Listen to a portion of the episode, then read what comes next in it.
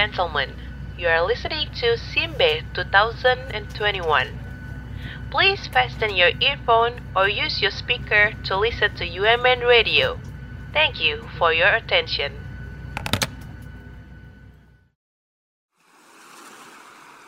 Chill out, it's Simbe 2021. Today's topic Take a look from the past. Halo Ultima Friends, balik lagi nih di Simbe 2021 sama gua Kendra. dan gue Audrey, Simbe 2021. Chill out, the best is about to come. Asik. Asik. Eh, Dre, Kenapa nih ini kan Ken? kita hari ini mau ngobrol-ngobrol lah ya. Kita ya kayak biasa lah kita ngobrol-ngobrol. Kali ini nih gua topik obrolan kita nih tentang apa ya? Flashback flashback gitulah. Waduh, kayaknya- nih? Kayaknya ini menarik nih. Ini karena topik yang kayak- kayaknya cocok banget buat lo susah move on, Dre. Aduh, susah move on sama apa dulu nih? Ya apa pun dalam konteks apa pun ya. Oke, oke, oke.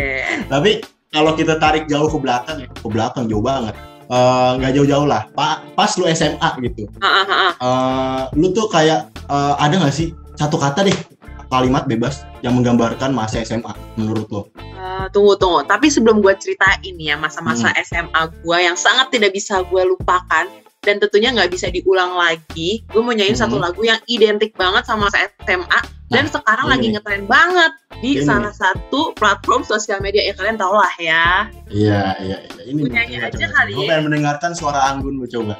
Buset, aduh gue jadi takut udah dah. Kita langsung aja ya. Eh, Engkau masih anak sekolah.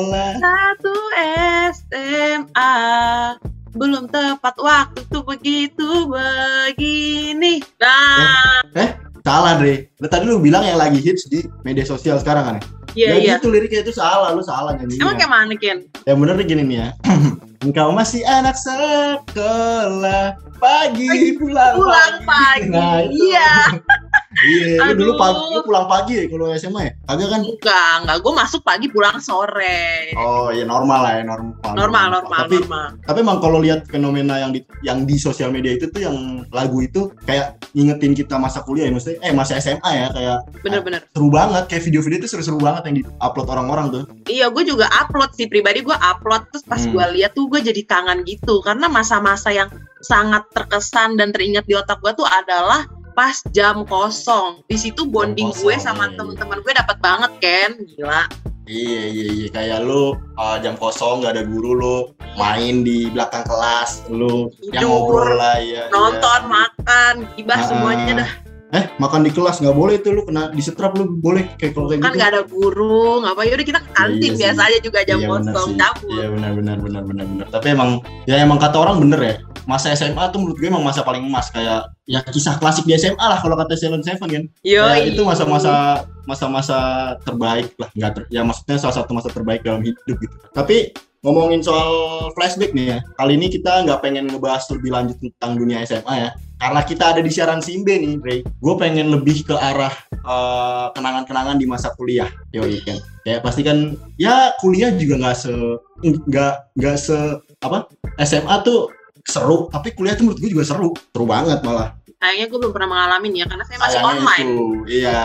Jadi buat angkatan 2020 sabar ya. Ntar kalian masuk kok Semangat. pasti. kita semangat terus semangat dan sabar itu kuncinya Yoi, bener. Sabar kuncinya. Jadi eh, kali ini eh, mungkin kita ngobrol kalau berdua doang kurang relate ya. Karena kita kan mas- masih sama-sama duduk di bangku kuliah ya. Maksudnya momen-momen kita belum sebanyak itulah untuk diceritakan gak sih? Jadi asiknya kita ini gak sih? Iya asiknya kita ngobrol sama orang yang lebih punya banyak pengalaman gak sih? Di, di dunia asik kuliah. sih Yoi. iya asik sih Bener banget nih. Jadi kali ini kita kedatangan satu bintang tamu nih ya, Dre ya. Ini menarik banget nih. Jadi dulunya tuh beliau asik. Dia tuh pernah kuliah di Perancis.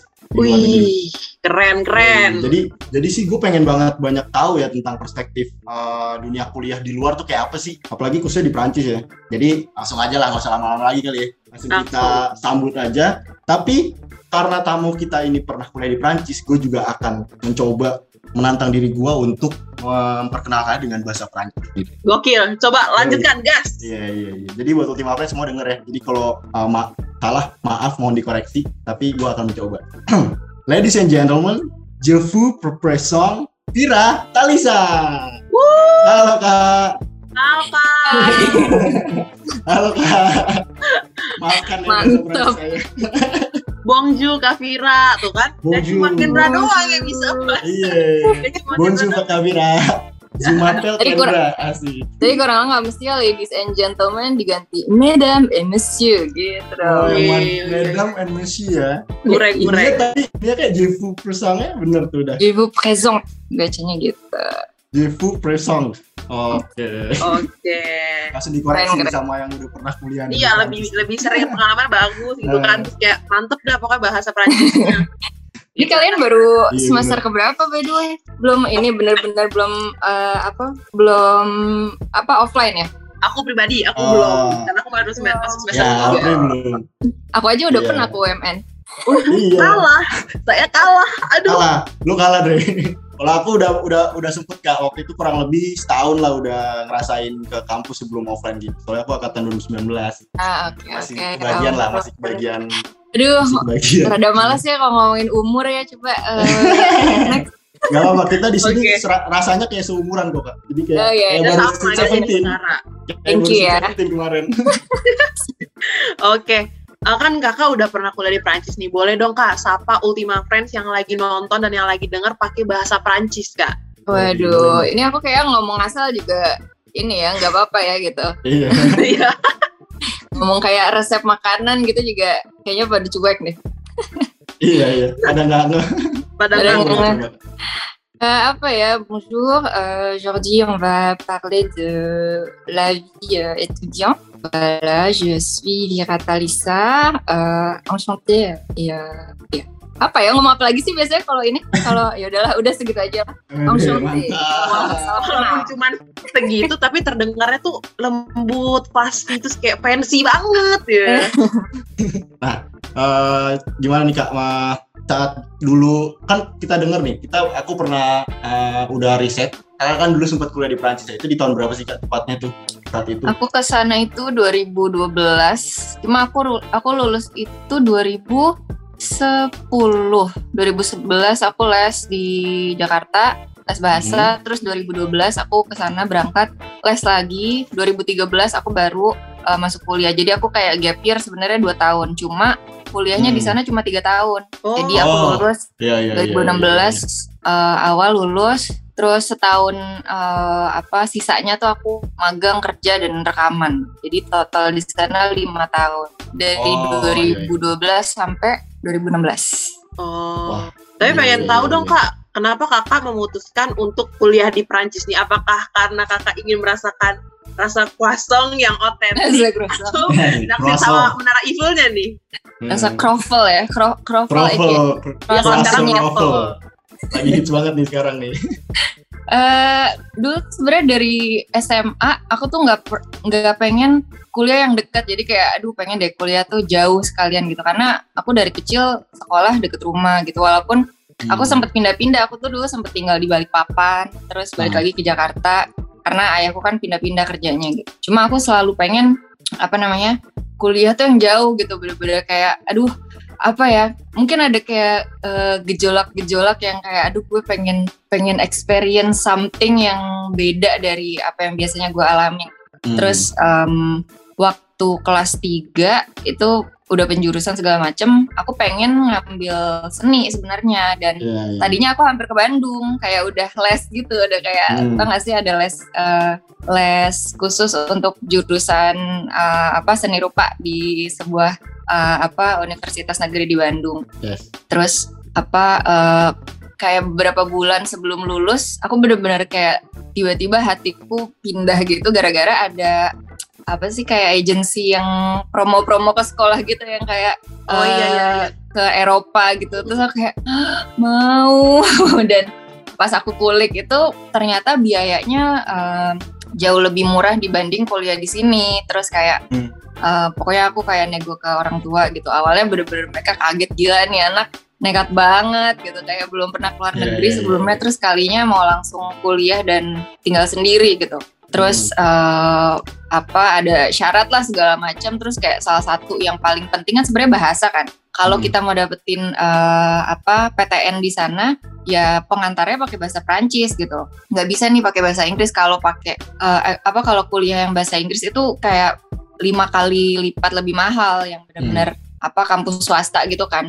Hmm. terus Iya. kayak ya udah aku waktu itu emang kayak lagi semangat banget. Terus ya udah nggak apa-apa gitu kayak gap year setahun sikat. Kayak yang penting gue bisa bahasanya terus nyampe sana eh, dapet PTN-nya segala macem. Ya udah akhirnya eh, dengan segala macam apa eh, naik turun eh, izin dari orang tua kayak eh, boleh Hmm. nggak boleh boleh nggak boleh. Akhirnya aku buktiin kayak ya udah pokoknya setahun kalau aku nggak dapet sertifikat eh, bahasanya ya udah nggak apa-apa aku cari kuliah di sini dan Hmm. eh, waktu itu akhirnya aku dapet nih.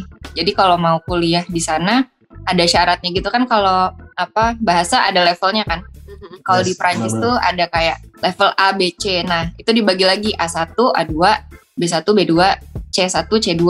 Untuk em, masuk kuliah eh, diminta minimalnya B2 itu udah kayak apa ya eh, standar untuk inilah kayak kita bisa bisa conversation sama kayak nulis apa nulis disertasi gitu udah dilatih tuh di B2 itu. Nah, terus aku Hmm. udah dapet tuh pas mau Hmm. berangkat B2 yes udah nih udah dapet. Terus kayak yaudah udah dibolehin segala macem.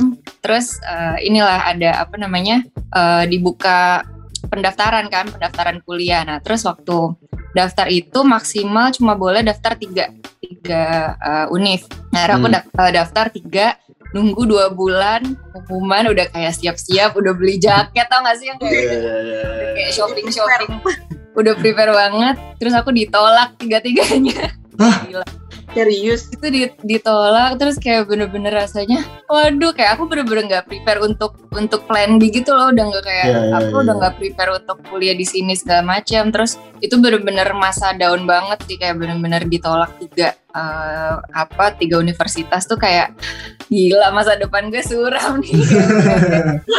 Yang Iya, iya. eh, tiba-tiba semuanya runtuh gitu. Nah terus eh, akhirnya aku ngomong ke orang tua gitu gimana ya ini Eh, cuma aku tuh pengen banget gitu bener-bener pengen banget kuliah di sana kayak udah riset segala macem lah tentang kotanya apa Hmm. terus akhirnya eh, beruntungnya aku dapat dukungan untuk ya udah kamu les aja lagi di sana mungkin kemarin emang bahasanya tuh belum belum apa belum Iya. cukup kan secara aku masih tinggal di sini gitu kayak masih masih belum bener-bener eh, menghadapi realita yang ada di ya sana benar, benar, kan benar, benar. Hmm. terus akhirnya itu sih aku beruntung banget. Akhirnya eh, aku eh, disuruh tetap berangkat tapi ngambil satu tahun les bahasa lagi. Nah setelah itu ya udah aku berangkat segala macem. Ternyata bener-bener beda banget. Aku kira aku udah jago kan. Terus nyampe Hmm. sana kayak nyampe airport mau beli roti aja tuh kayak ngomong apa ya gue?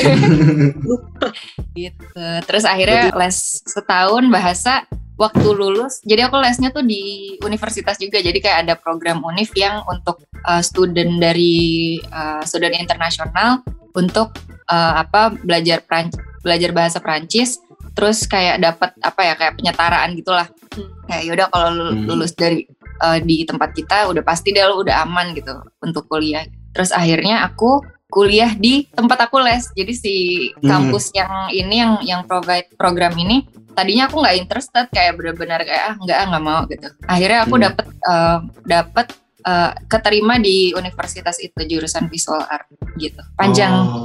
ceritanya Wah, berarti Kavira uh, setelah mel- melalui penolakan tiga kali dulu ya, baru akhirnya bisa kuliah di Prancis ini ya. Jadi tadi yang aku bisa tangkap alasan Kavira untuk kuliah di luar tuh karena Kavira nggak pengen kuliah yang deket-deket gitu ya. Iya. Contohnya malah Dari- kejauhan ya kayak. kejauhan banget Kejauhan banget. Eropa bukan Iya. biasa kan orang kayak Bisa- ke Jakarta Iya.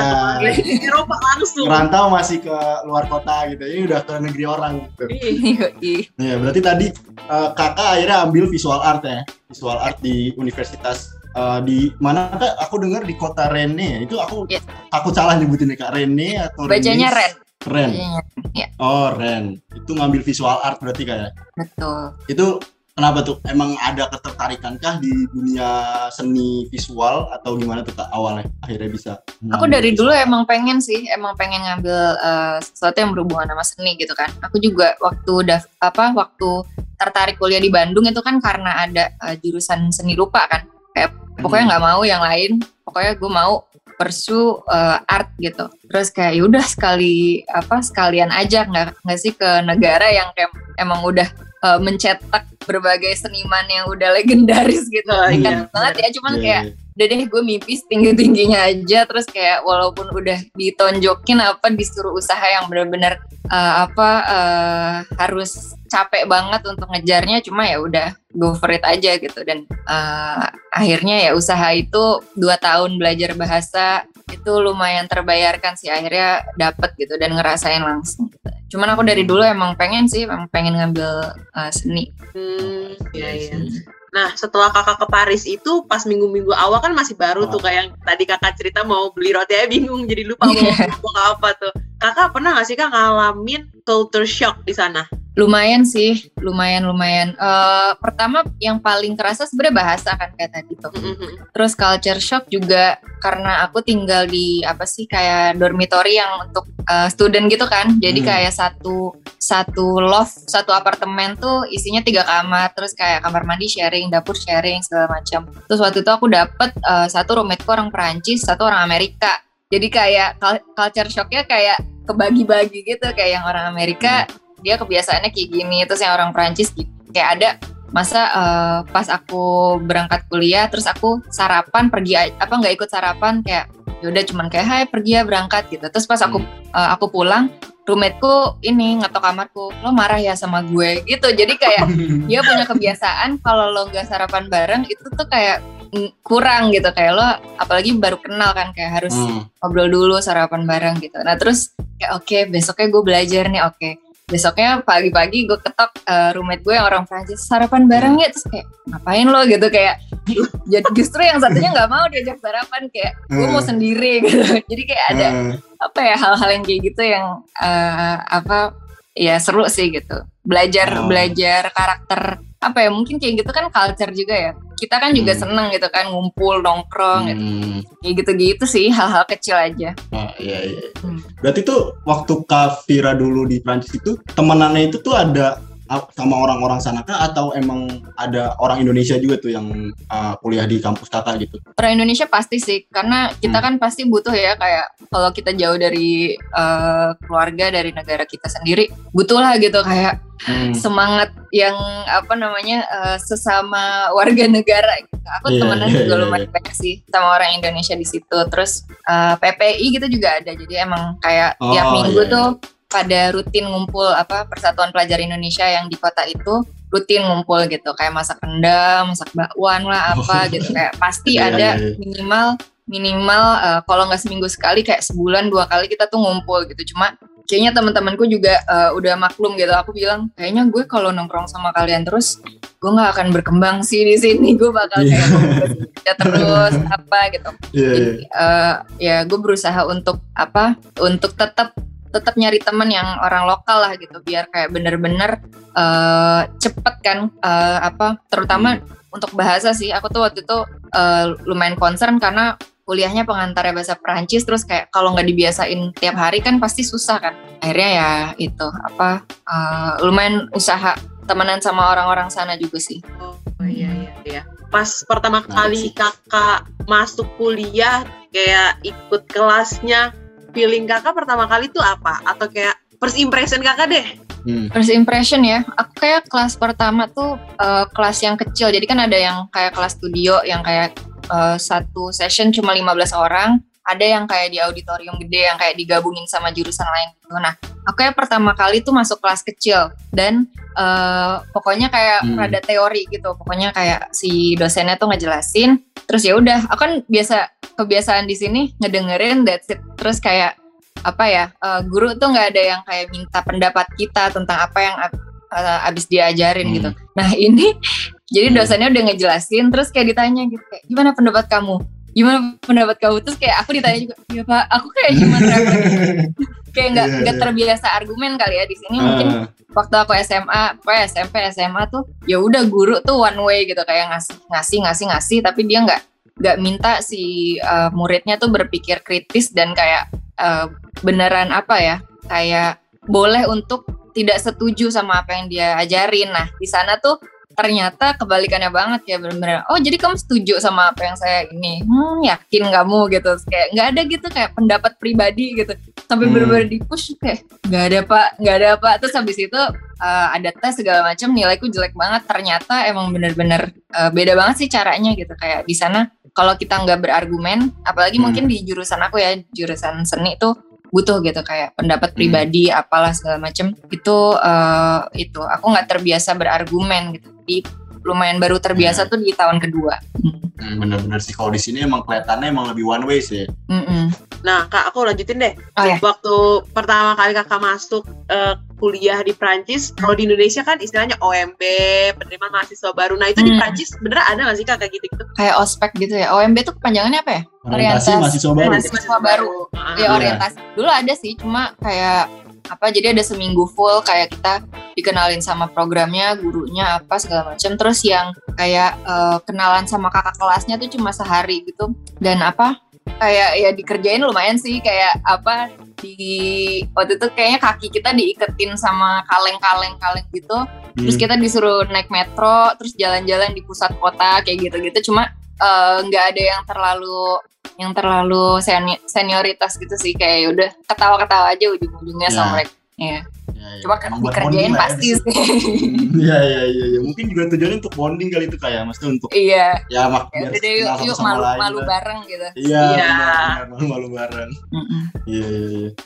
Terus eh, waktu dulu kakak eh, kuliah nih berarti kan Hmm. kuliah selama tiga tahun nih ya. Eh, ikut kelas, ikut eh, Hmm. kegiatan apa? Ada nggak sih kegiatan kampus yang kakak ikutin itu semacam organisasi gitu? Kalau di sini kan ada eh, OMN Radio ini nih kayak contohnya Hmm. Radio ini kan suatu organisasi apa media Iya, kampus gitu. Terus ada BEM, terus ada UKM, unit kegiatan mahasiswa gitu. Kalau di sana tuh ada nggak sih kak kayak kegiatan-kegiatan di luar kelas gitu? ada aku lupa aku ikut apa aja ya aku kayak nggak terlalu banyak ikut cuma waktu itu pernah ikut eh, kegiatan musik. Udah pasti natural. Kegiatan musik ada kayak apa eh, kelas musik setelah apa namanya setelah jam kuliah gitu. Terus kayak eh, apa setahun dua kali kita konser di di kampus gitu. Terus aku kayaknya dulu tuh eh, lumayan bantu-bantu kayak untuk dokumentasi gitu. Kalau ada ada anak-anak apa ada acara apa aku kayak selalu fotoin cuma aku kayak nggak ikut satu yang benar-benar ini sih. Benar-benar apa namanya aktif banget gitu. Karena aku untuk catch up Hmm. sama kuliah aja tuh susah banget. Aku dulu tahun pertama eh, ke ke kelas itu selalu bersihin data eh bersihin data bersihin apa namanya memori HP karena aku selalu rekam karena gurunya ngomongnya cepet banget terus kayak gue nggak bisa Hmm. nih dengerin gini doang jadi aku pulang belajar lagi Iya. Oh iya iya iya. Tapi Kak, Oh direkam lah ya. iya direkam. Tapi aku penasaran deh, ngomongin masa kuliah kakak kan di jurusan visual art di Prancis. Aku pengen tanya, mata kuliah favorit kakak waktu kuliah di Prancis itu apa? Duh aku lupa lagi judulnya. Pokoknya kayak eh, studio, kelas studio. Kan kalau Hmm. eh, visual art ada kayak kelas teori, ada kelas studio yang kita benar-benar eh, apa praktek lah gitu ya. Kayak gambar lah apa segala macem. Eh, aku lupa judul kelasnya apa, tapi desa apa ya? Kayaknya ada eh, berhubungan sama gambar gitu, gambar apa gitu. Pokoknya di situ kita dibebasin untuk eh, eh apa kita tuh di-build eh, style kita. Jadi kan kalau seniman pasti struggle utamanya adalah menemukan stylenya dia gitu kan. Kayak gimana sih Hmm. gue biar nggak sama sama artis lain gitu, sama seniman lain gitu.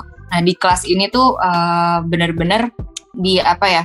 Yang diasah tuh yang dia yang diasah bukan skillnya tapi pola pikir gitu kayak kita Hmm. disuruh em, apa namanya kayak dikasih satu ada satu tugasnya itu em, seminggu ngumpulin tujuh gambar yang berbeda berdasarkan satu lukisan terkenal kayak misalkan Ah. apa sih lukisan eh eh, let's say Vincent Mona Lisa. Hmm. ya let's say kayak eh, Mona Lisa tapi diinterpretasi jadi tujuh style yang berbeda gitu terus itu Oh. di di gen- apa kayak kayak disuruh gitu terus gitu terus sampai satu semester akhirnya eh, kayak si dosennya nih bisa gitu ngeliat oh kamu tuh stylenya lebih eh, condong ke sini sini sini itu sih yang aku paling senang cuma aku lupa namanya soalnya nama nama kelasnya tuh aneh-aneh gitu Iya. Tapi dari kelas itu kakak jadi tahu kakak sukanya yang kayak gimana seninya, gayanya Iya. seperti apa. Terus nih aku mau nanya, kakak kan seorang musisi, udah identik banget sama musik gitu kan. kakak ada nggak satu lagu yang identik banget sama masa-masa kuliah kakak atau selama kakak kuliah kakak sering banget dengerin lagu ini? Waduh, apa ya waktu kuliah? Ah, ada sih lagu dari eh, apa musisi Perancis judulnya Le Cactus. Kayak azin kaktus beneran. Lagunya Jacques Dutronc. Aku dulu senang banget karena lagunya light gitu kayak seru kalau pagi-pagi naik kereta tuh kayak eh, seneng ya. Gitu. Judulnya Le Cactus. Jadi bangun semangat sebelum kelas gitu ya. ya. Iya, Hmm. iya. Dan nggak Kira-kira ada maknanya apa ya, nggak dalam gitu lagunya.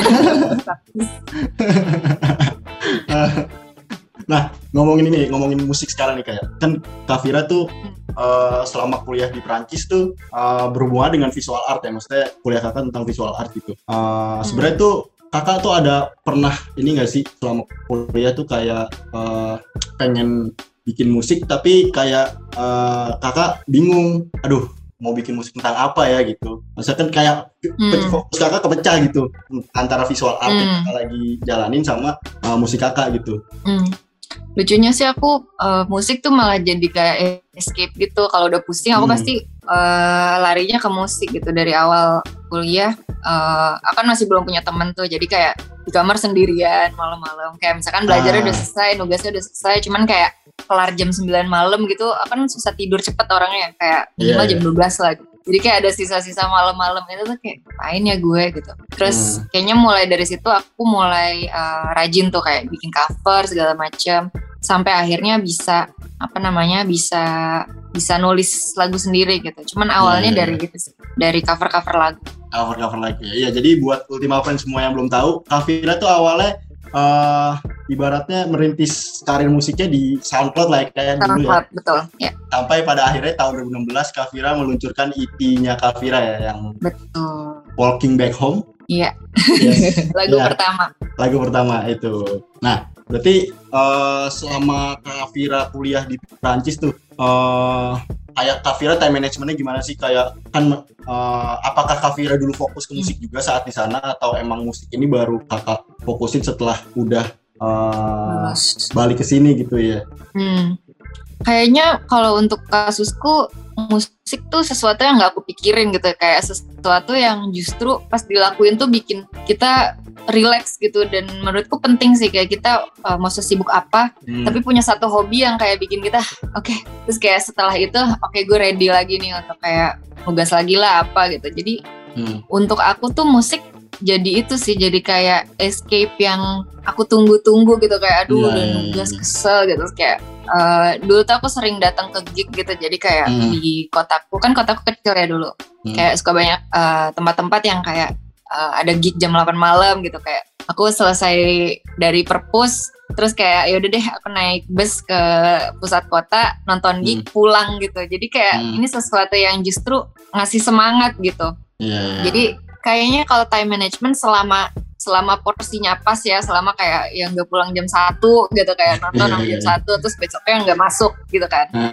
Eh, yang penting apa ya porsi sih dan menurutku penting gitu kayak cari satu hal yang bikin kalian tuh apa ya recharge gitu mau dengerin musik mau seneng masak mau berorganisasi juga kan Hmm. salah satu apa ya hal yang kalau kita seneng kan kita nunggu-nunggu gitu kan Iya, terus kayak iya, besoknya kuliah lagi gitu berarti berarti uh, musik di masa kuliah kakak tuh sebagai stress relief lah ya bisa dibilang ya kayak ya ini Benar. buat Iya. buat kayak setelah udah menempuh hari yang panjang di kuliah gitu ya musik adalah Iya. teman istirahat, lah Istirahat. gitu ya teman istirahat teman relax gitu ya nah bener aku kan sempat uh, baca sedikit kayak tentang uh, lagu kak perta- kakak pertama tuh yang Walking Back Home gitu itu katanya kan kalau nggak salah terinspirasi dari uh, karena Kavira dulu ke kampus sering jalan kaki ya ke Iya. kampus gitu seenak itu kayak Rene untuk jalan kaki vibes-nya eh lebih tepatnya pas pulang jadi kayak Ah. kan lagu itu eh, ceritanya tentang kayak eh, seseorang yang ditinggalkan gitu kayak orang apa misal apa dia udah kayak seharian bareng apa segala macam tapi dia ujung-ujungnya pulang sendiri gitu itu kayaknya emang Iya, iya. bener-bener pengalamanku di sana gitu kayak misalkan kuliah terus habis itu nonton gig rame-rame gitu tapi Hmm. ujung-ujungnya kayak gue pulang naik bus terus habis dari Hmm. halte bus gue jalan kaki sampai rumah sendiri dan kayak itu kayaknya sat- em, salah satu pengalaman yang menurutku lumayan menakutkan sebenarnya jalan pulang itu jadi dulu Ah. tuh halte bus aku di stadion gitu. Rumahku tuh Ah. seberang stadion. Nah, terus untuk ke rumahku itu kayak nyebrang nyebrang jembatan yang kayak sepi banget. Jadi kalau di atas Hmm. jam 8 tuh serem di situ. Jadi kayak aku apa ya, kayaknya nulis lagu itu kayak sedih gitu kayak gila ya gue padahal apa eh, kayak seharian tuh senang apa segala macem cuman gue pulang tetap harus nyebrang jembatan ini sendirian Iya, gitu. Jadi makanya kakak buat lagu itu dulu untuk inilah ya apa kayak temen pulang lah biar nggak sendiri banget gitu lah. ya. Iya benar. Iya, iya, iya. Tapi aku juga kan kemarin sempat udah ngikutin ini kan satu series Emily in Paris kalau Kak Tira nonton juga. Hmm, Itu kan kayak menggambarkan emang Nonton, nonton. eh, iya kota apa negara Prancis gitu ya kota kota Paris lebih tepatnya. Tapi emang yang aku lihat sih emang buat jalan di sana tuh enak sih kalau siang-siang ya atau sore-sore gitu. Ya Soalnya nontonnya di ada Emily in gitu. Paris sih. Coba Iya kan sih. nonton Sudah dibikin Prancis. bagus istilahnya.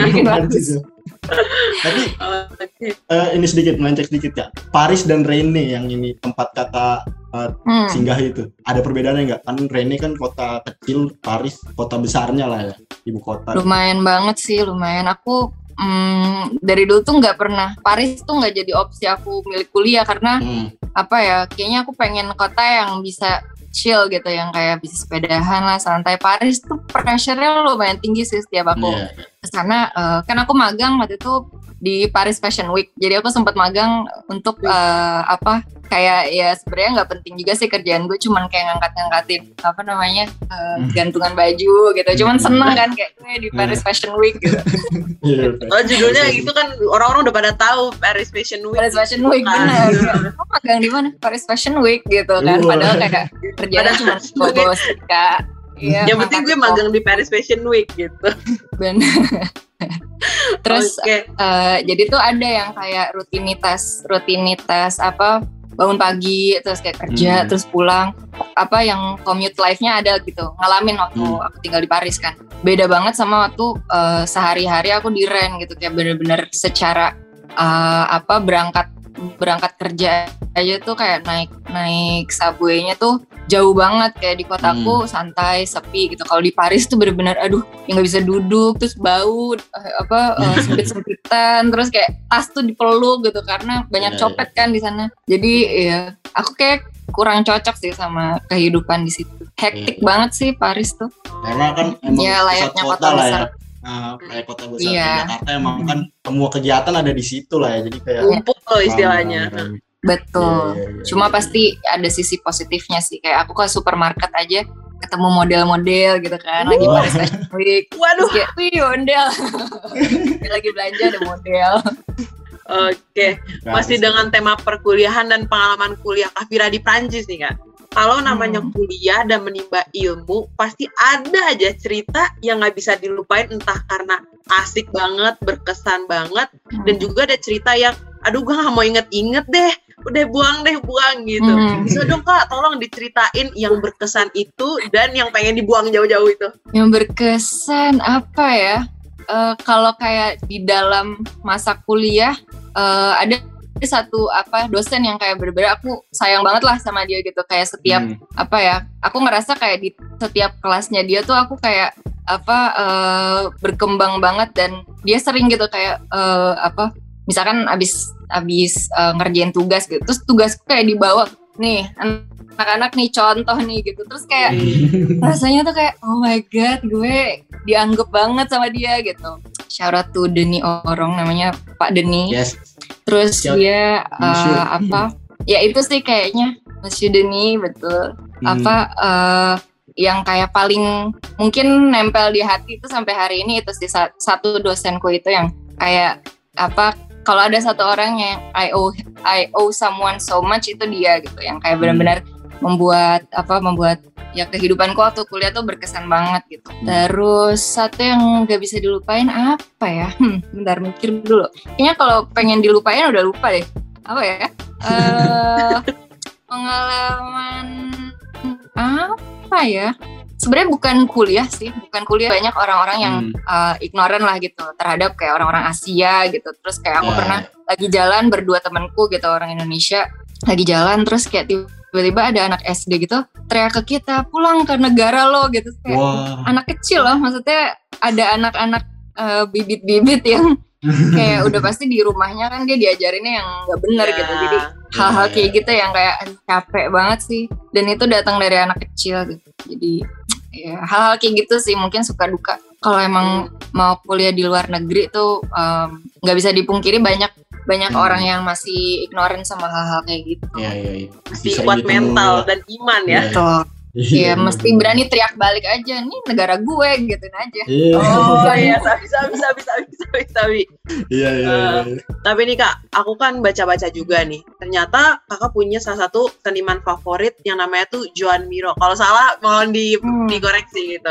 Nah di situ Ya. juga kakak bilang kalau misalnya Joan Miro ini bisa cerita lewat garis-garis dan warna-warna yang simple. Aku jadi penasaran dengan eh, si Hmm. Miro ini apakah ada sangkut pautnya sama gambar-gambar atau cover dari lagu, single, Hmm. EP atau yang ada di Instagram kakak nih. Soalnya kalau tuh simple terus unik Hmm. aja gitu. Bagus deh pokoknya. abstrak ya Iya iya. abstrak.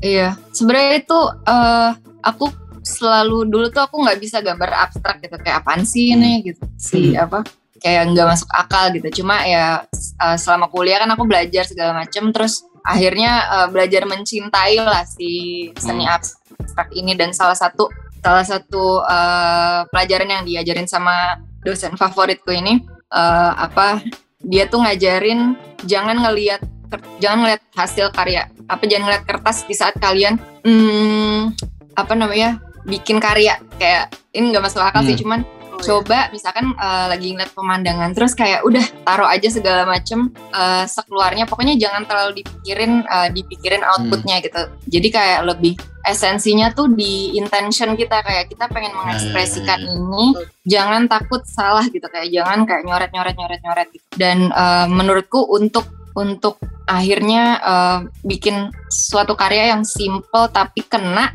itu tuh susah banget. Karena kita kalau mau uh, express something kan kita kayak kadang banyak gitu kayak ini ini ini, ini. kadang tuh too much informationnya dan Hmm. uh, yang aku suka dari Joan Miro itu dia tuh bisa kayak uh, bikin sesuatu yang impactful gitu kayak misalkan dia cuma ngasih uh, a, a splash of red gitu di background biru gitu. Biru kan Hmm. uh, notabene tenang gitu. Tiba-tiba Yeah. dia splash merah gitu. Pasti ini kayak ada ada kayak pas kita ngelihat pertama tuh kayak ini lukisannya nggak tenang gitu. Ini kayaknya ada kayak tragedi ini di, Hmm. di merahnya ini gitu. Jadi aku senang senang sama approach yang kayak gitu sih. Yang kayak uh, apa simple tapi uh, impactnya tuh langsung gitu. Mungkin kalau uh, dituangin ke artwork artwork atau musik uh, nggak secara sengaja ya mungkin lebih kayak uh, secara nggak sengaja kali ya secara nggak sadar aku membawa approach itu gitu Hmm, ya, ya. berarti emang Hmm. sebenarnya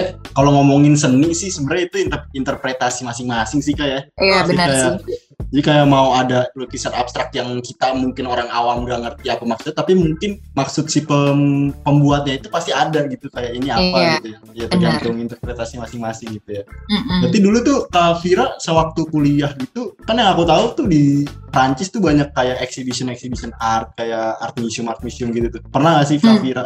Pernah gak Kak Vira tuh yang eh, ya main ke art museum gitu untuk sekedar nyari inspirasi atau emang suka gitu? sering-sering banget lumayan sering sih di kotaku tuh eh, jadi banyak galeri yang kayak rotationnya cepet gitu. Kayak misalkan dua minggu udah ganti. Oh, jadi iya. kayak misalkan koleksinya si ini ditaruh dua minggu terus selesai terus ganti lagi. Dan itu kayak ada empat yang lumayan aku sering datengin gitu. Hmm. lumayan sih. Dan satu ada yang pernah aneh banget Eh, jadi kan kalau di exhibition itu nggak selalu lukisan nggak selalu patung. Ada Iya. juga yang perform kan kayak performance art gitu. Terus ya udahlah kita kalau lihat yang dance atau apa gitu udah biasa gitu. Terus ada waktu itu satu aku lupa lagi namanya.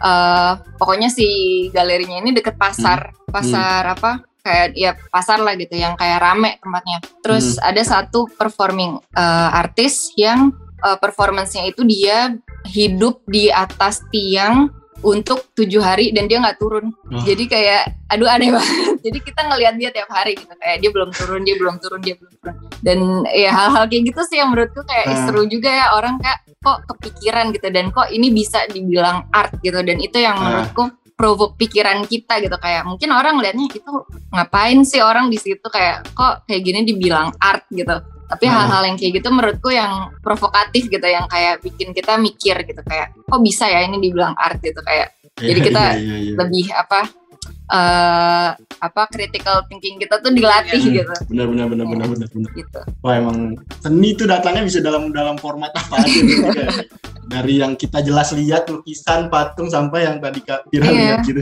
kayak gitu ya. Iya. tapi kak kan sekarang kak Vira ya yang kita tahu adalah fokusnya di uh, karirnya sebagai musisi gitu ya. Ya. Tapi ada nggak sih yang kegiatan atau mas, yang kakak masih lakuin terkait visual art nih di sekarang nih? Entah kak Vira Hmm. sekarang lukis atau gimana gitu. Masih ada nggak sih kak? So far sih aku ngerjain artwork, terus ngerjain video lirik, apa kemarin terakhir video klipku Hmm. juga aku eh, apa eh, ngasih beberapa ilustrasiku lah gitu. Jadi so far sih karena aku emang full time-nya musik sekarang, jadi eh, belum kayak, berarti aku pengen banget bikin pameran gitu. Cuma Wah. keren. kayaknya lagi apa lebih ke ya fokusnya sih balik lagi jadi aku ngerjainnya ya kayak lebih untuk support musik aku gitu kayak video Ah, lirik terus artwork aku terus kayak segala macem deh pokoknya kayak ada Hmm. uh, bikin poster apa segala macem tuh aku cuman Oh. untuk orang lain aku uh, sekarang lagi belum Iya, iya. lagi belum bikin Berarti yang Pantesan emang ya. Kerjain itu yang masih berhubungan sama musik kayak artwork gitu Iya. yang bener menarik. tapi gue nggak nggak nggak pusing nggak nggak nggak merasa kayak aneh soalnya pas gue nonton musik videonya Kavira tuh lucu-lucu ilustrasinya unik-unik terus Gimana? warnanya tuh perpaduannya bagus ada yang ntar eh, nge apa ya menarik mata kita Hmm. ada yang neutral ada yang kayak gitu-gitu bagus aku suka deh terima kasih Gue emang iya sih tenang gitu ngeliatnya kayak eh, cerah Terhibur gitu, kita. tenang-tenang. sesuai sama lagunya juga ya ya thank you thank you appreciate that. Iya. Terus kalau ngomongin musik juga, kalau dulu Kak Vira selama kuliah tuh eh, koneksi tuh ada nggak sih yang kakak dapet selama kakak kuliah terkait dengan dunia musik kata sekarang ini gitu? banget kayaknya koneksi dan apa namanya ya itu kayaknya lumayan perannya mau di mana pun penting Hmm. ya jadi tuh dulu aku mulai rekaman uh, mini albumku itu karena aku sering main sering main di apa gig gitu. Aku sering kayak Hmm. minggu minimal dua kali gitu kayak datang ke gig terus kayak uh, ngobrol sama orang uh, apa band yang habis manggung diajak ngobrol gitu. Terus kayak eh, kayak sekedar kita Hmm. muji gitu. Kayak lo mainnya bagus deh gitu. Terus kayak Iya, habis iya, itu kan kita uh, apa conversationnya lanjut lanjut lanjut. Terus mereka juga kenal kita gitu. Terus Hmm. uh, pada saat itu kan aku emang uh, baru ada SoundCloud kan. Kayak Hmm. apa hitungannya kalau musisi masih pemula banget lah gitu mungkin belum apa belum bisa dibilang belum gitu Hmm. karena uh, biasanya kan kayak oh musisi mana link Spotify apa yang Iya, benar-benar iya, official iya, gitu Iya. kayaknya kalau kayak musisi SoundCloud tuh masih dianggap remeh banget gitu cuman Hmm. eh, kayaknya kalau kita emang emang apa eh, tujuannya tuh emang kayak pengen mengapresiasi mereka segala macem terus dengan mereka kenal kita kayak oh lo punya SoundCloud gitu. Coba denger denger denger kayak gitu. Terus kayak eh, walaupun gak Hmm. menjamin orang itu akan suka cuma at least kita taruh apa ya kita put our work out there gitu. Kayak siapa pun yang dengar gitu. Terus siapa tahu ada dari let's say 10 orang ada satu yang suka. Terus kayak dia eh, berminat untuk bantu kita itu kan kita nggak pernah tahu.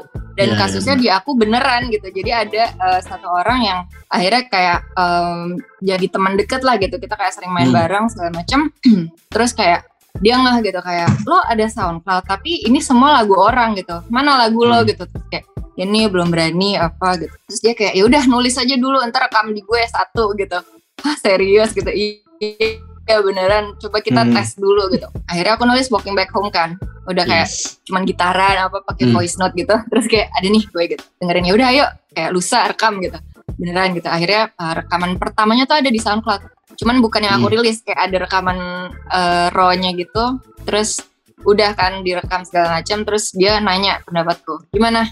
Uh, rasanya pas denger lagu Hmm. lo direkam proper gitu aduh seneng lagi gitu kan terus mau nggak lo bikin ini album gitu kayak Hmm. ah yang benar gitu jadi ada hal-hal yang apa ya mungkin aku nggak sangka gitu cuman datangnya dari koneksi gitu kayak ya kita Hmm. nggak tahu gitu orang ini bisa bantu apa kita apa bisa bantu kita apa ke depannya gitu Ya, Jadi- ya, ya, ya. penting banget sih koneksi itu banget, keren. terus Itu emang- kak aku ini kak, aku dengar-dengar kakak dulu pernah ada band bertiga cewek-cewek. Bener nggak tuh kak? Yang satu dari teman di kelas kakak, kakak sama yang dari Kik. Nah, Betul. Ya ampun masih- detail banget hebat.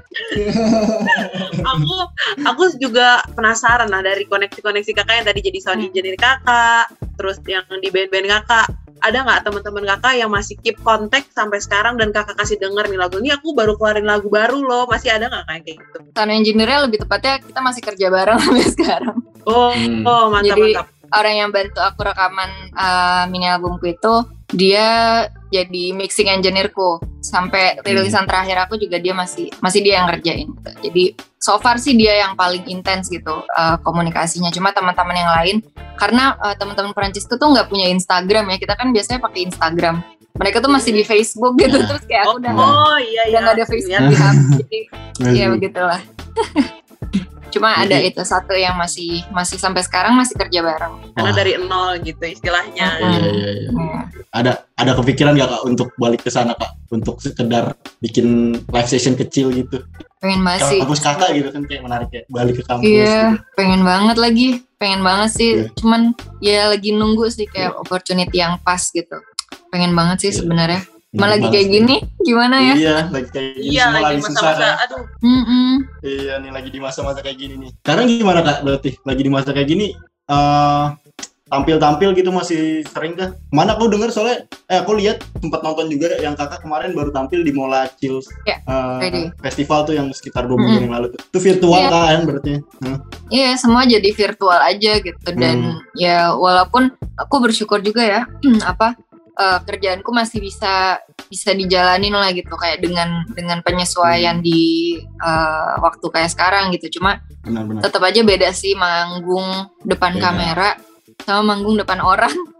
Kayak aduh, Iya. aku aja iya, takut iya. loh kayak bener-bener takut nanti kalau udah normal lagi bisa nggak ya gue manggung depan orang pasti groginya berkali-kali lipat karena kita udah lama gitu kan nggak Iya, nggak manggung iya, depan iya, orang. iya. ya gitu Iya, sih iya. cuma Dan kalau manggung virtual pun, kan kalau manggung virtual pun juga kayak energinya nggak dapet ya energi si Iya. penontonnya kan kayak bener biasanya kan nyanyi bareng. Iya itu yang kayak kadang lagunya selesai kan kayak "Ah, apa kayak gitu tepuk tangan atau Encore, pakai encore ulang lagi gitu kan Iya. asik Iya, ada vibes-nya. kayak- gitu Heeh, ini kayak lagunya selesai Iya, Krik, iya. krik, Iya, iya, iya. Cuma tepuk tangan kecil soalnya kalau ada ini virtual iya Pakai kalau ada reaction, panik pakai reaction. iya kayak cuman gitu doang bener-bener Iya. kayak energinya sih Iya, yang iya, beda iya. Tapi ada satu nih. Kak, adaptasinya kak kenapa kenapa adaptasi gimana tuh dari dari yang tadinya tampil langsung gitu sempat Hmm. ngerasa ini nggak kayak ah gila nih beda banget gitu kayak jadi uh, men- mungkin mematahkan semangat kakak gitu Iya, jadi aku biasanya kan eh, kayak lagunya kelar gitu, ngeliat penonton gitu. Ini lagu kelar lihat ke band aja gitu kayak, Iya. "Yeay," kita kayak Iya, iya, beda gitu ya. Hari-hari rame banget ya hari ini. mencoba sebisa mungkin tidak kaput nih kayak Iya, Iya. penting ada temen gitu kan, ada orang yang Iya, dilihat. iya. Tapi ada satu nih yang kita nggak boleh ngelupain nih Ken dan Ultima Friends juga harus Hmm. tahu. Tadi kan yang eh, yang disebutin lagu-lagunya sama Kendra Walking Back Home ya kan. Hmm. Tapi kalau di bulan Juli, Juli lalu ini ternyata Kafira baru aja ngerilis single terbarunya yang berjudul Yes. Oh Sunny Days. Oh, Yeah. Sunny Boleh nggak diceritain sedikit nih lagunya tentang apa? Lagu ini apa ya? Mungkin kalau dibaca eh, judulnya kayak oh kayaknya lagunya easy breezy gitu. Tapi sebenarnya Hmm. Eh, apa eh, ini lagu curhat sih lebih tepatnya lagu kesel sih lagu bete gitu Hmm. kayak karena aku eh, selama 2020 nih apa ya kayak boro-boro mikir mau rilis lagu gitu kayak mau Hmm. manggung aja tuh pas awal-awal banget kayak wah gila kerjaan di cancel cancel cancel cancel gitu kayak bener-bener yang udah overthinking gitu gimana ya masa depan musisi Indonesia gitu gimana nih kita gitu bener-bener Iya, iya. eh ya pokoknya lumayan ada beberapa gejolak emosi yang naik turun gitu. Terus em, selama 2020 aku sebenarnya nulis lagu lumayan ya lumayan banyak gitu. Cuma hmm, apa belum ada satu yang kayak oh kayaknya ini deh yang yang eh, struck gitu untuk dirilis di masa-masa kayak sekarang gitu. Terus em, ada suatu hari aku kayak udah nggak mikir mau nulis lagu kayak bener-bener ya udah deh gue lagi bete udah gue mau main piano apa pokoknya Hmm. bener-bener nggak mikir pada saat itu. Terus tiba-tiba kayak dapet kayak main musik tuh kayak lancar banget terus langsung ku rekam terus kayak kayak hatinya lang- langsung apa langsung jantungnya deg-degan gitu. Hmm. kok enak ya? Kok kok struck ya? Gitu. Terus gue kayak Hmm. langsung eh, besoknya langsung ke tempat produser kerjain langsung digarap. Pulang dari situ malamnya aku langsung nulis lirik segala macam pokoknya kayak tahu banget tuh mau ngomongin apa karena mungkin kalau emang lagi luapan emosi itu cepet gitu ya. Gini gini akhirnya jadi segala macam liriknya dan musiknya selama dua hari. Dan eh, ya jadilah Osani Days gitu. Dan eh, isinya tuh sebenarnya menceritakan tentang itu. Kayak ya gue kangen sama hari-hari di mana gue nggak usah ngelihat berita buruk setiap hari di di mana gue bisa keluar tanpa jadi ninja yang kayak double mess apa-apa terus pulang kayak harus apa mandi cuci-cuci yang kayak Ya. parno gitu kayak kangen gitu cuma pengen cuman pengen kumpul sama temen-temen tanpa khawatir apa-apa tanpa pakai masker kayak kangen aja gitu sama hari-hari kayak gini dan eh, ya sunny days tuh apa ya kayak analogi si sunny days ini nih aku analogikan sebagai ya hari-hari baik lah gitu kayak hmm, rindu sama sama momen-momen yang yang kok kayaknya gini amat ya dulu tuh kayaknya nggak kayak gini deh gitu. Iya iya iya iya. iya. benar Hmm. benar setuju Berarti emang lagu lagu ini kayak pas banget lah untuk kita yang lagi di masa sekarang ini ya untuk yang sedang menanti sesuatu yang baik akan datang gitu ya kayak. Iya. Benar. Hmm. Coba kak nyanyiin dikit kak lirik yang paling kakak suka deh di lagu ini di bagian mana itu. Refnya aja kali ya. Boleh kak. boleh boleh boleh Eh pianoan deh nggak enak.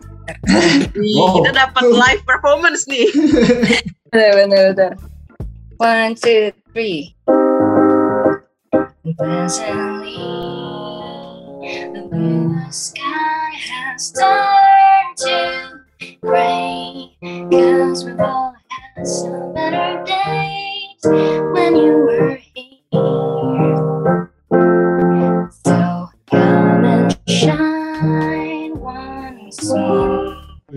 Yeay. keren banget Keren keren banget keren banget Keren gue ingin banget. Ultima Friends di rumah juga kayak lagi wow gitu kan Thank you kak keren banget keren banget. Makasih banyak kak, kita dapat live performance parah-parah. Sekarang nih kak, boleh dong kak di spill setelah ini bakal ada project apa yang baru atau mungkin kakak bakal ngerilis lagu baru di spill spill dikit kak, boleh dong. Eh sebenarnya belum ada. Eh ada deh, gitu lupa. Eh aku ada satu proyek kolaborasi, cuman masih confidential. Hmm. Cuma ya mungkin itu ada ya sesuatu yang dinanti itu. Tapi untuk eh, proyek sendiri kayaknya aku juga masih masih nunggu ada lagu yang akhirnya speak to myself lah gitu kayak Osani Days ini karena aku sebenarnya nulis lumayan banyak cuma eh, aku tuh kalau mau ngerilis, ngerilis lagu tuh kayak nunggu sampai bener-bener hatinya serak gitu dan ya Hmm. semoga aja sih ada lagi gitu dan semoga nggak ngomongin tentang pandemi lagi karena udah capek banget Iya sih. Wah, berarti ditunggu itu nih ya. Ultima Friends. Ya, nih, karya-karya selanjutnya nih dari Kak Vira Talisa nih. Nah, berarti tadi kita udah ngobrol banyak banget nih Kak tentang seputar dunia kuliah Kakak gitu kayak uh, uh, up downhill-nya Kakak lah. Pernah sempat ditolak tiga kali dulu se- sebelum akhirnya bisa kuliah di Prancis gitu dan berbagai macam lainnya gitu. Nah, uh, kita kan lagi di program Simbe nih, siaran OMB nih. Uh, target kita adalah bah- Oh, mahasiswa-mahasiswa Hmm. baru. Iya, siaran oke OMB Kak. Jadi target Oke. kita nih adalah mahasiswa-mahasiswa baru gitu. Hmm.